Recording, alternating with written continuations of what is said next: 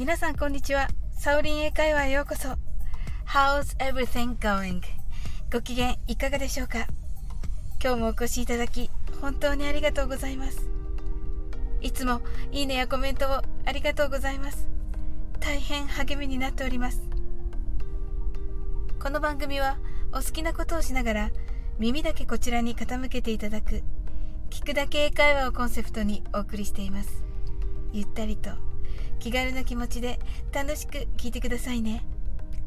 私は今無印良品のルイボス黒豆茶を飲みながら配信しております。大麦もブレンドされており香ばしくてなかなか美味しいです。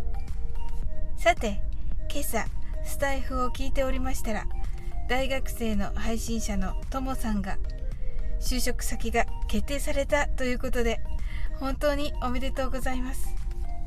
ともさんは大変優秀な学生さんでこの時代であれば自分でネットを利用して起業して十分成功できると思われます。それでも企業に一度は身を置いて社会人をきちんと経験したいという考えをお持ちです。また嬉しいことに8月から10月まで海外に短期留学をされるとのことで英語チャンネルとして心からこのチャレンジを応援したいと思います。ということでご就職とご留学決定に際していつも楽しい配信を聞かせていただいている私としましては海外留学先で大変よく使われていた一言をプレゼントさせていただきます。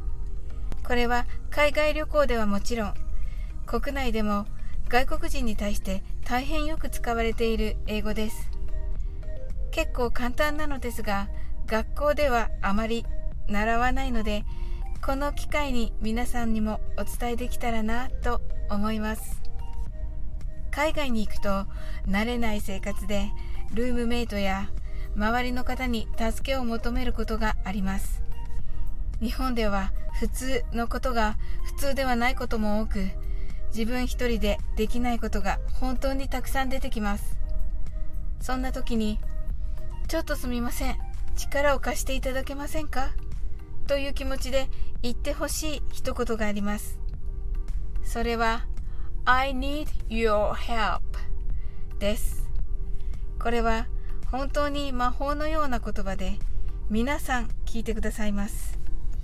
ポイントは need で want と同じ〇〇してほしいという意味ですが要求の度合いが want よりもかなり大きいです。